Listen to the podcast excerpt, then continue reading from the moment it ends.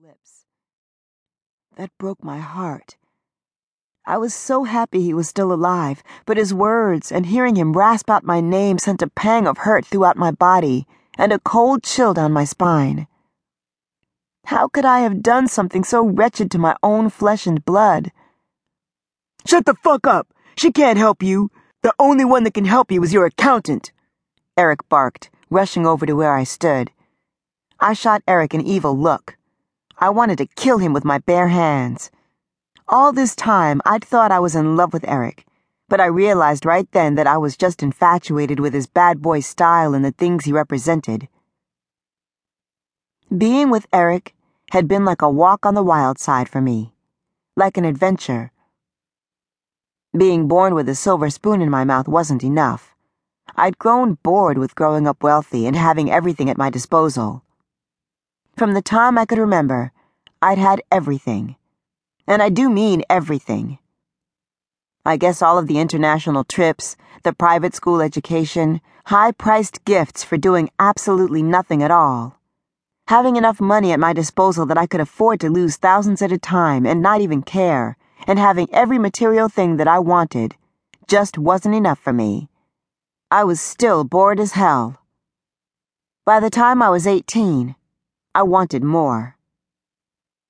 I went out with a ghetto bad boy for the thrill of it. Eric was the complete opposite of me. He'd grown up dirt poor, and his story was stereotypical of what my parents had tried to keep me away from. Eric's mother was on crack, his father was never in the picture, and he was raised by a grandmother who was in such bad health that she couldn't discipline him or keep up with him. He was a street hustler by the time he was fifteen years old, and he came from the worst part of Virginia Beach. Although Eric was just thirty-one, he had already done two stints in prison. I had thought of him as such an adventure. Not to mention that all of the hot sex, ecstasy pills, and weed, run-ins with the law and making other girls jealous also excited me about Eric. Every chick in Virginia Beach wanted a piece of Eric Chambers, but he had chosen me. That made me feel more special than any gift my father could have ever given me. But look where my stupid infatuation and need for a walk on the wild side led to. "You think I'm fucking playing, right?" Eric hissed, walking over and kicking the already defenseless victim in the side. "Ugh!" he screamed out in pain. I hadn't even realized I was daydreaming and hesitating to make the call. "Stop it! You said you wouldn't hurt him!" I screeched. The tears were uncontrollable now. "Bitch, if you don't pick up the phone and dial somebody to get the money, I will fucking kill him and pin all this shit on you. Or better yet, I might just kill your ass too," Eric barked. His face was so serious.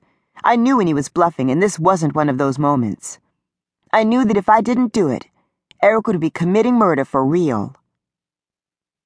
My hands were trembling fiercely as I dialed the familiar number. I clutched my cell phone tightly against my ear and prayed that the accountant answered. Eric was standing over me menacingly as he brandished his gun so both of us could see it. "Hello?" I breathed into the phone through the computerized voice disguiser. I swallowed hard when I recognized the familiar voice on the message service that picked up. I felt like I would piss on myself. Eric snatched the phone from me. He could see that I'd frozen up like a deer caught in headlights. "We want three million in cash for his release. We ain't calling again. If you involve the cops, he dies. No second chances," Eric screamed into the phone. My heart sank as I looked into the battered face of my own father. I felt a sickening mixture of emotions, part anger, part regret, and a large part fear. I wished we weren't at this point. I wished my parents had hidden their disapproval of my wild life instead of treating me so badly. In time, we could have worked it out. But we didn't, so I set up this scheme to get revenge. I'd wanted them to hurt as much as I did. But now I see that I was being greedy and self-centered. Damn. I wished that I could rewind time.